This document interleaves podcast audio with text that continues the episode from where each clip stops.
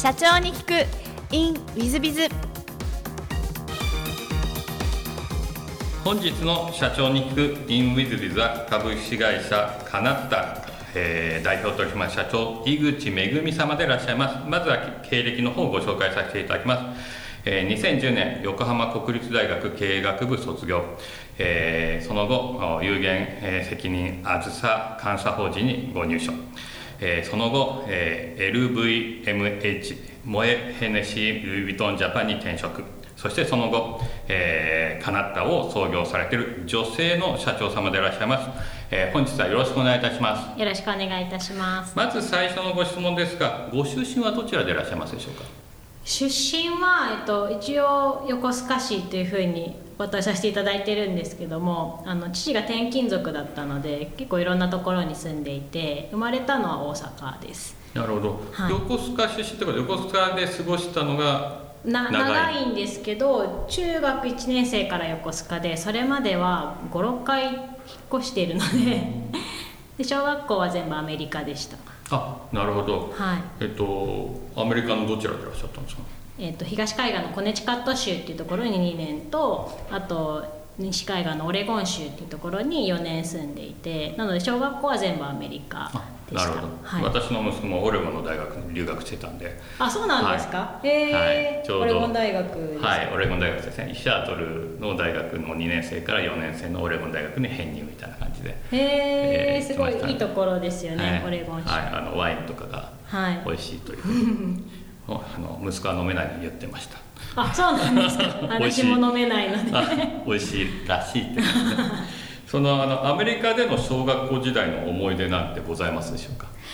そうですねいっぱいあるんですけど最初はもうとにかく英語が分からなかったのですごい厳しいというか、まあ、12年は英語が分からないのであの大変な思いをしたっていうのは覚えてるんですけどただあの、まあ、2年目3年目からその言っていることは理解できるようになったのでそこからすごい楽しく過ごさせていただいて。でそうですね。アメリカのその自由な校風というか、まあ、その国のあれなんですかね。が当たり前になってたので日本に帰国してからの方がちょっと厳しかったです。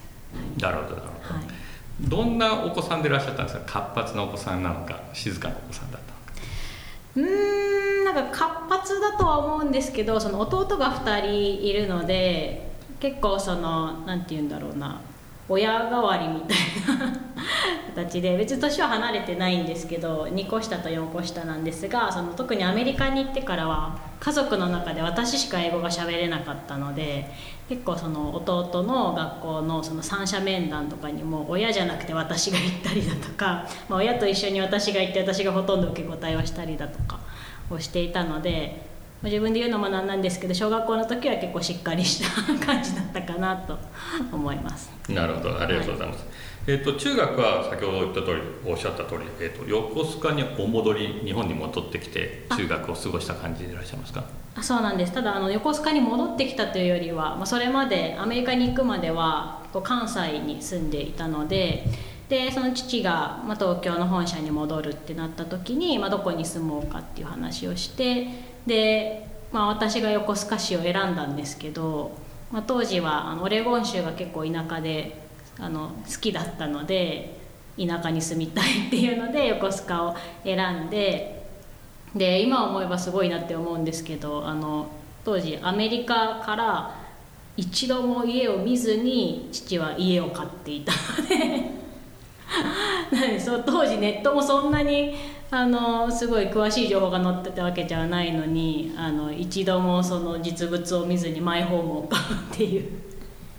はい、すごいことをしてましたね。お父さんは割とそういうなんですが度胸というか社長様らしい度胸的なものを持ってらっしゃった方ですか？度胸なのか、まあ、急に帰国が決まったからそうせざるを得なかったのかわからないんですけどなんかちっちゃい時はあなんか家一度も見ずに買うんだぐらいだったんですけど大人になってから考えたらすごいなと思っていて、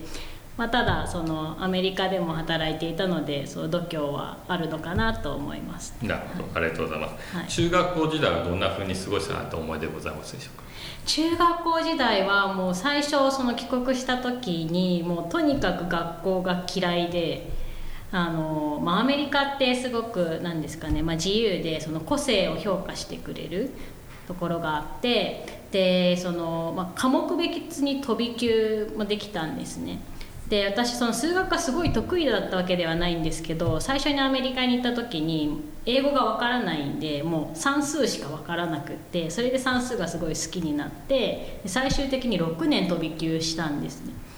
で日本に帰ってきた時にその、まあ、言われたことが、まあ、数学はもうできるからやらなくていいとで社会とか理科がもうほぼ赤点だったのでそっちを頑張れっていうふうに言われてなんかそれまで受けてきた教育と全然違ったのでなんかアメリカではもうどんどん数学が好きなんだったらそっちを伸ばしなさいって言って、まあ、他の教科はま平均取れればいいけど別に平均もいってなくてもいいと。もう自分が得意なところをどんどん伸ばせっていう教育だったのが日本に来たらなんか全部平均的にできる人が評価されるみたいなところがあったので最初はその文化というか評価制度なんですかねになれるのがすごくあの苦労してあんまり学校好きじゃなかった 記憶があるんですけど、途中からはあの友達もできてすごい好きになってその日本ならではのなんか集団の美みたいなのもなんかあいいなって思えるまでになりましたね。何か部活動とかそういうのはなさってたんですか？部活やってなかったんですよ。そのまあ、とにかく最初学校が嫌いすぎて早く帰りたかったので もうあの迷わず帰宅部になってただその時あのピアノをすごい一生懸命やっていたのであの学校から帰ってからずっとピアノの練習をしてました。なるほど。ありがとうございます。高校は横須賀の高校ですか？はい横須賀高校っていうところに進学しました。何かあの高校はあ横須賀の地域にしようとか東京に出てこうとかそういうのはあんまりお考えにならなかったんですか？そうですねあの当時は一番近いところで、まあ、その学区で一番いい高校が自転車で行ける距離にあったので じゃあもうそこにしようみたいな感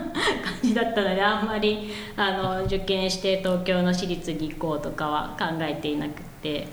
であの横須賀高校がすごい自由な校風だったのでそのアメリカにいた時の自由さみたいなのをすごくあの求めていたのもあってそこに進学しました。なるほど。ありがとうございます。えっと、横須賀高校ではどんなことして過ごしたなと思いでございますでしょうか？横須賀高校はそうですね。なんか特殊なんですけどあの3年間クラス替えがない学校なのでこうそのクラスの子と仲良くなっていろいろ、まあ、行事とかやってた思い出はすごくあってなんでその体育祭と文化祭があの交互にあるんですけど体育祭の時は応援団やったりとか あの結構そういう学校の行事にも積極的に参加していてただ高校になってからも部活には入らずにじゃちょっと迷ったんですけど結局入らずにあの当時から私すごいお金が好きだったのでお金を稼ぎたいって思って、まあ、本当はあの高校がバイト禁止だったんですけど、まあ、届け出をすればできるっていうのを知ったんで。あの入学してすぐ届け出て、まあ、家の近くのマクドナルドで3年間ずっとバイトしてましたね週何回ぐらい入られてたえー、一番多い時は週6で入ってたので多分社員さんよりも 私の方がいたんじゃないかっていうぐらい、はい、働いてました。じゃああのマクドナルドのすごいマニュアルは結構頭に入ってらっしゃるんですか？あそうですね、はい、マニュアル頭に入ってますしはい、そどのポジションでもできるっていうところまでは行ったので、はい、すごい楽しかったですアルバイト。なるほど。じゃあもうその時にもう経営についてはほぼ学ばれてらっしゃるんです 経営についてというかあでもけきっかけというかそのマクドナルドで働いていたことがきっかけで経営に興味を持ってやっぱりそのあのいい商品をお客さんに提供するためにやっぱりその作り置きをしないっていう方針だったので当時から。でそうなるとやっぱりロストが出るのでこれはまあどうしたら一番なんかいい塩梅で経営というか運営できるんだろうっていうのは当時からすごい気になっていてで、まあ、発注とかもあの携わらせていただいてたのでその売り上げを予測して発注してみたいな業務もやる中でなんかもうちょっとこの辺りの知識があったらあのうまくできるんじゃないかなって思って、まあ、それもあって大学は経営学部に進学しました。なるほどまさに社長様になるためにまあ、学んできた感じしますね。そんなことはないんですけどあでもととにかくお金が好きでしたねその時は。なるほど。ありがとうございます、はい。で大学は横浜国立大学経営学部ということで、まはい。あ、私の父も横浜国大の理系ですけども、えっと後輩にななんですか。られますけども、へー。横浜国大の経営学部を選んだ理由というのは何かございましたか？えー、と当時私が理系選択だったんですけどその高校3年生になった時にその実験がすごい嫌いだっていうことに気づいて なんかあのまあアメリカにいた時はすごい実験好きだったんですけど当時はなんか答えがないことに対して試行錯誤して何かその結果を出すみたいな感じだったのですごい好きだったんですけど日本のま高校でやる実験ってもう答えが分かっている。ことをなんかわざわざ何回もやるみたいなイメージがあってあんまり面白くないなっていうことにそのもう自分が理系選択をしてから気づいてでこれを大学になってもずっとやるのかって思った時に、まあ、なんか嫌だなって思って分転したっていうのがあるんですけど横浜国大の経営学部はあの理系でも受験できたので、はい、それがあってあの横浜国大にしたっていう経緯があるのと。まあ、あとその高校もそうなんですけど家から近いところに行きたいっていうのが あって、まあ、同じ県内の横浜だしっていうのであの第一志望で、はい、進学しました。なるほど。割とあの近場がお好きでいらっしゃるんですか？なななんなんですかね。あんまりあの通勤通学に時間をかけたくないっていうのがあったので、あはい、近くにあるんだったらみたいな。そういう意味であの社長様は人いわゆる効率を求めてらっしゃるんですねそうですねそれはあると思いますなるほど。ありがとうございます、えー、横国時代はこうどんなことして過ごしたなんて思いでございますでしょうか？あの横浜国大に入ってからはあのそこでなぜか部活に入りました。あの中高部活に入らなかったのでなんかあの、ま、自ら望んで入らなかったんですけどなんかその中高日本で過ごした時にあのクラスメイトとかとはあのなんて定期的に会うっていうのがあまりないけどみんな部活仲間とはずっと仲良しだっていうことに気づいてそのなんか部活仲間っていうのが自分はいないのでそこがすごく羨ましくってであの大学に入ってからはそういうなんか一緒に切磋琢磨した仲間が欲しいって思ってあの初心者なんですけどいきなり体育会のテニス部に入りまして。でそこからはもう収録でテニスをする日々だったのでもう朝の4時ぐらいに起きて始発で学校に行ってもう6時半にはコートにいるみたいな生活をずっとしてました。えー。じゃあもうテニスも相当上手でいらっしゃったんじゃないですか？いやそれが本当になんか体育会だったのであのランキングで上位の人しかあの練習ができないみたいなところがあってなのであの夏休みのトーナメントの直前とかになるともうほとんど私は球拾いばっかりだったので全然あのすごい技術があるかって言われたらないんですけど ただそういう部活の厳しさとかその仲間の大切さっていうのはその部活と通じてあの学ばせていただいたので、まあ、今ではいい思い出なんですけど当時は結構もうヘロヘロでしたね 毎日。なんかこうなんかこうううまくなっていかないとやめやすくなるんじゃないかみたいなところありますがそんな気持ちは全くない感じでいらっしゃいますか？うーんまあうまくはなっていたんですけどやっぱりその小さい時からずっとテニスをしていた先輩たちにはかなわなかったっていうのがあってでもその時にすごい思ったのがまあテニスって個人競技なんですけど、まあ、ただ一番その大学として力を入れていたのがあの、まあ、団体戦だったので、まあ、その中で自分が何ができるかなっていうのはすごい考えていてでまあ、あのウィンブルドンとかにもいますけどボールガールやったりだとかあの福審出身、まあ、審判やったりだとかなんですけど、まあ、その中でなんか少しでもチームの役に立てるように何ができるかなっていうのはすごい考えてやっていたので自分の技術力向上が、ま、もちろん一番なんですけどなんかそれと同時になんかチームの役に立ちたいっていう気持ちもあったので。まあ、ただその部活を私は4年生までずっと続けたわけではなくって途中でその公認会計士になりたいっていうふうに思ったのでそちらの勉強との両立ができなくなってきてからはちょっと途中でやめてしまったんですけど、はい、公認会計士の資格は大学の在学中に取ったというふうに思ってよろしいですか？あそうです。大学中に取りました。それをなんか取ろうと思ったきっかけっていうのは何かあったんでしょう？か取ろうと思ったきっかけはあの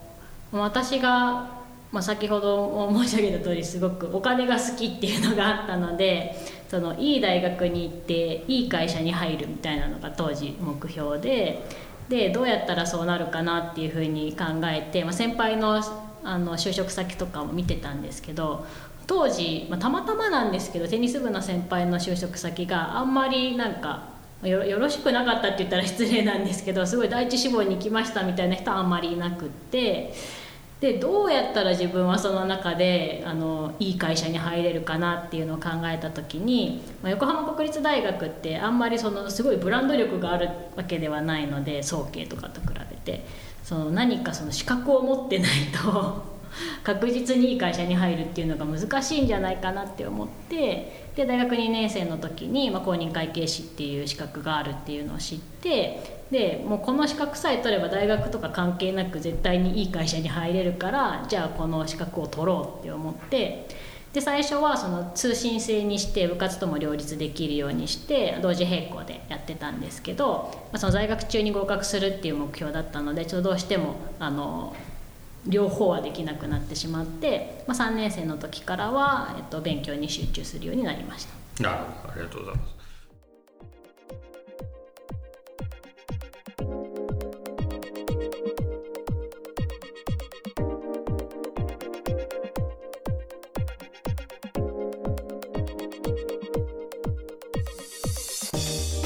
本日も社長に聞く in WithBiz をお聞きくださり誠にありがとうございました。えこの番組は2017年1月から毎週配信を続けております。